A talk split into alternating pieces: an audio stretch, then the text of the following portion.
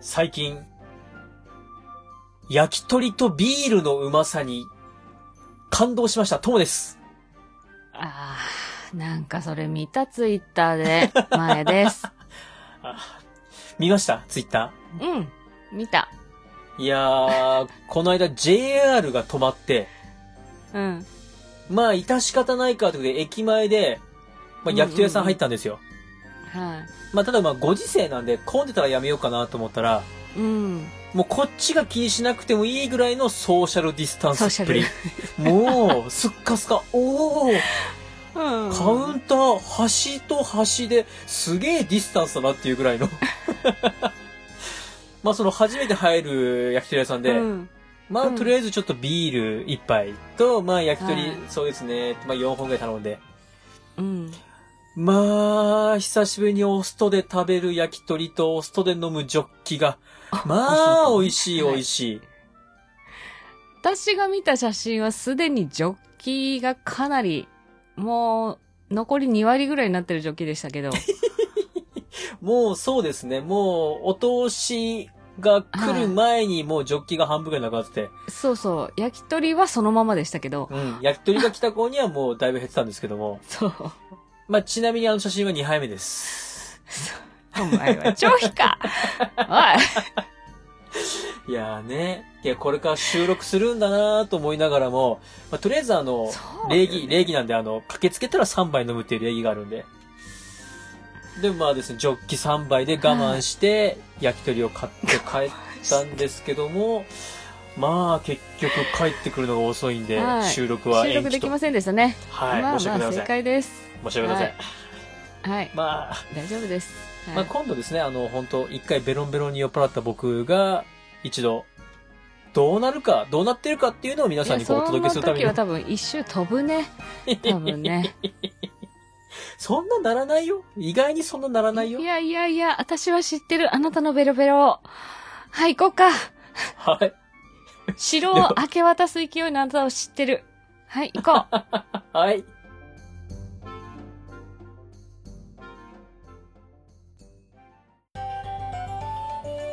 三国だが。今週のネタバレです。今週は、はい。久しぶりに孫作が出てきました。うん。孫作、孫家、語ですね。はい。この語という国についてちょっと触れていきたいんですけども、うんうんうん知りたい。実はこの語っていう国は、はい。曹操が作る義、うん。劉備が作る食とは、はい。若干毛色が違います。うん。というのも、まな、ちゃん、三国志の映画見に行きましたけど、はい。あの時に孫権が部下を集めて、うん。会議を開いてた記憶ありますはいはいはいはい。言いなりになってる孫健くんね。そうです、そうです。うん孫権が言いなりになって、会議がこう、右往左往してるっていうシーンがあったんですけども、実は孫権の力があまり強くない国なんですよ。おうおうおうというのも、うん。孫悟の地方はですね、うん。名家が何家かあって、うん。その中でいくと孫家は急に出てきた新興勢力だったんですよ。うん。なので、うん。本来でいくと、どこがどう力を持ってたのかっていうのを今日お話ししたいなと思います。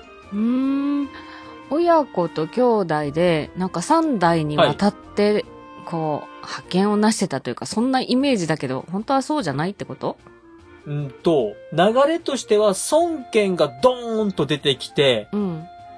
で、孫権が勢力を広げていったんだけども、孫権が死んでしまってあ、、それはお父さんの尊敬ね。そうです、お父さんの孫権が。で、その息子がうん。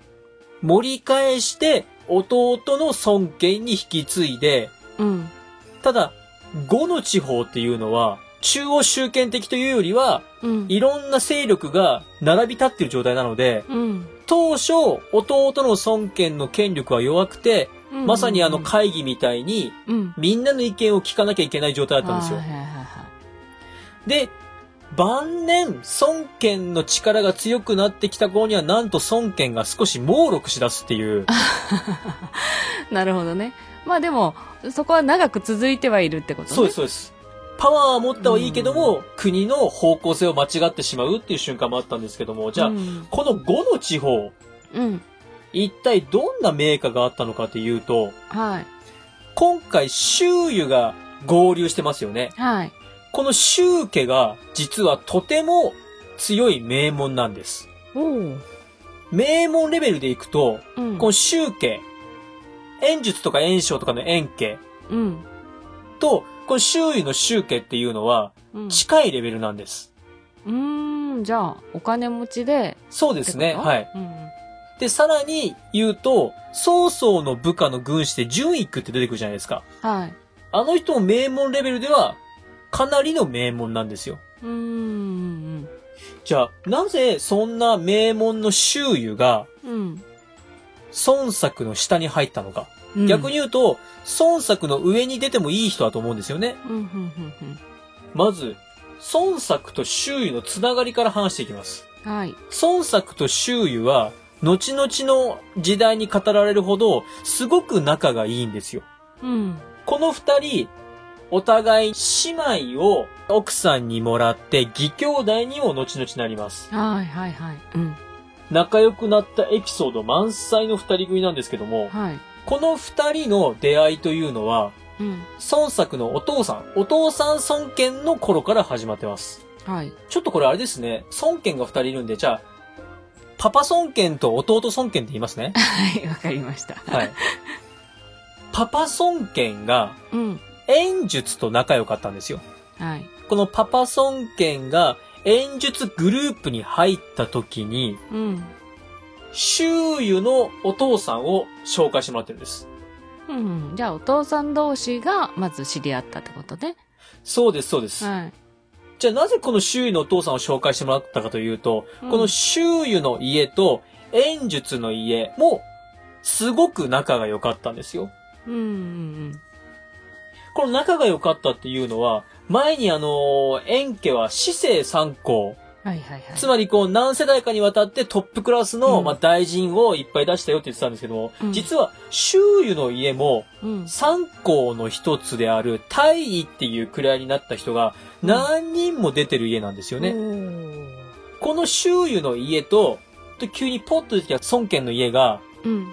仲良くするっていうのはちょっと変な話で、うん。演術が仲良くしてやってよっていう風に、まあ、紹介したんだろうと。うーんまあ中を取り持ってそこそうでがすそこううですそう喧ですそう嘩ですして変な感じにならないようにっていうことねむしろ、ちょっと孫権を面倒見てよって周家に渡して、周家としては、あ、もとももと円家とはつながりもあるし、まあまあ、まあ無限にしないどくかっていう感じだったと思うんですよね。はいはいさあ、この流れの中で、孫権がいた頃は良かったんですけども、孫権が死んじゃいますよね。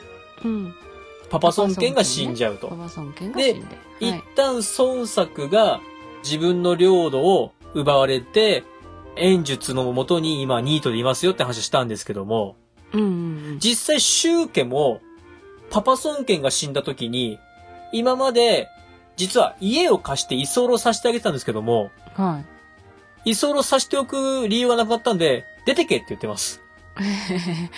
うんまあよ息子に用はないもとうあれですね。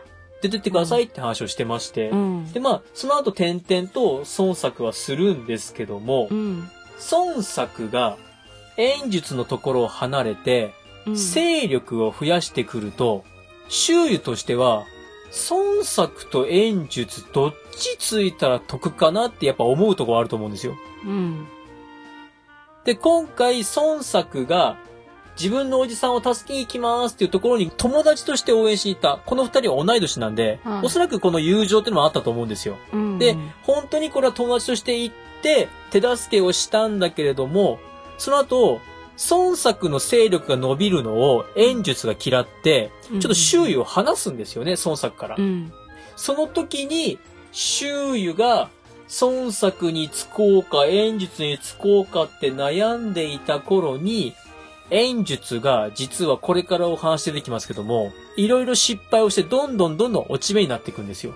うんその時に孫作が逆に、いろんな地方を平定して勢力を伸ばしていくので、うんじゃあ、僕孫作についてきますねってなって、うん最終的には孫作のグループに入って、うんうん5の礎を一緒に作っていくっていう形になるんですよね。うんうんじゃあまあ資金であったり名門であったりっていうのは宗家の方が上だったけれども、そうですまあ、。実際活躍としては孫家っていうかまあ孫作の勢いがすごかったってことね。そうですね。ポットで出てきた孫作がこの辺りを平定したので、うん名、門の宗家だけども、まあ下に入ったと。うんた、だ、で他にもですね、前家とか陸家ってあるんですよ。はいこういう人たちも全部弟孫家の部下とか出てくるんですけども、そういう人たちもうんみんな力を持っている人たちがたくさんいるので、うん、うんどうしてもこうみんなの意見を聞く体制というか、うんうん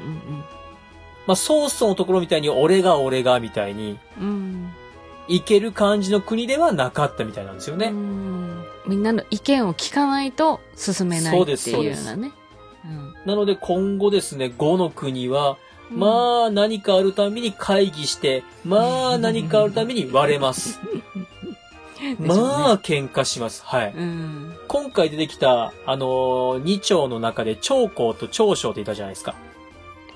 いたっけはい。えーっと、覚えてないこの話はまた後日にしま しょう。はい。はい、そうですね。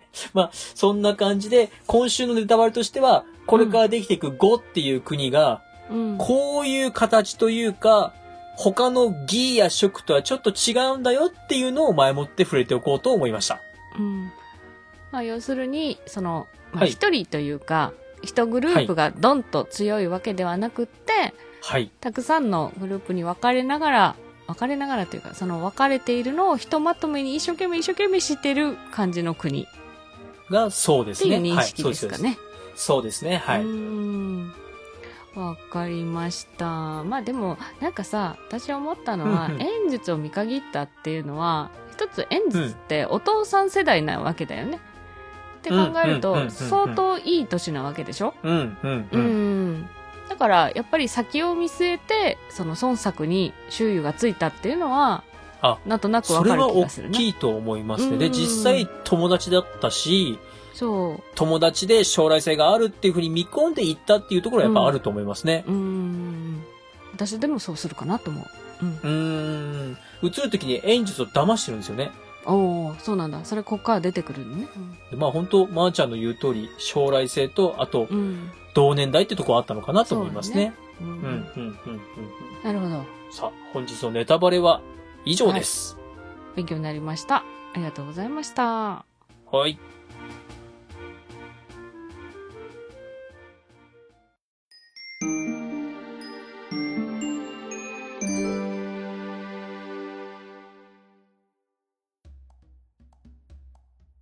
エンディングです。さあ、今週はですね、はい、 5のパワーバランスについて語りましたが、はい、えー、私どもの番組、完全にパワーバランスはまーちゃんが握っております。 そうですか そうですか そうまあまあそうですかーの言い方がもう、そうですかーってもう、今僕カタカタ震えてますもん。カタカタカタカタって。いもうや漫画みたいにカタでカも話をタ。するペースはもう全権をともくんに委ねてるつもりですけど。 へいうんへいへいありがとうございますへいさあ、それは、メールアドリレススおナ願いしますーさんがどう感じてるかだと思いますよ。へいへ いありがとうごリざいスまナすメールーです。さおんが願いしま聞すきやすいなって、と ももうくんのもうすい説ません明もう勘面弁してくださ白いいなって言ってくれてれば、 はい。パワーバランス的にはこれでいいってことですよ。ああ、なるほど。なるほど、なるほど。 番組が面白ければ、落ち着いてる、ここで落ち着いてると。ああ、なるほど、なるほど。確かに。え違うのおっしゃる通りですこれいやでそちのょっ通りとですつまんないよって来てるんだったら考えます。そうですね。今のところありがたいことに、あの、すごく皆様からいい、あの、お便りというか、反応をいただいておりますね。そうでしょともくんの説明わかりやすいとかさ、はいへいあざっす、ねへいあざっすそれ誰のおかげか なへいすいませんへいすいませんもう、へん、もう、まー、ちゃんの編集のおかげでございます。すいませんあざっすす いませんあの、メールアドレスの方も一つよろしくお願いします。すいませんはい。じゃあはい皆さんもパワーバランス、これでいいよっっていうご意見をぜひお待ちしております。これでいいよって言われ、はい、え、違よろしうくおの願いします。いや、あの、これじゃダメだよって言われてももうね、下克上怒る気は全く ない。怒る気は全くないけどね。下克上起こったらともくん編集してね。ああ、うわはいもう。じゃあ大変で皆すさんのご意見ご感想をお待ちしております。ー。はい、よろしくお願いします。はい。メールアドレスです。数字で359、アルファベットで DAGA、三国だが、アットマーク、gmail.com。エピソードの概要欄にお名前だけで送れるメールフォームをご用意しております。また、ツイッターをされている方は DM に送っていただいても結構です。感想は、ハッシュタグ、三国だが、三国を漢字、だがをひらがなでつけて送ってください。お待ちしております。はい。えー、次回はですね、はい。心底病とうん。公的種に触れていきます。はい。孫作大活躍のエピソードですので、はい。 5、孫作ファンの方、そう、5のファン多いよね。うん、 5のファン多いですね。はい。多い多い多い。はい。うん。はい。では、楽しみにしております。では、また日曜日にお会いしましょう。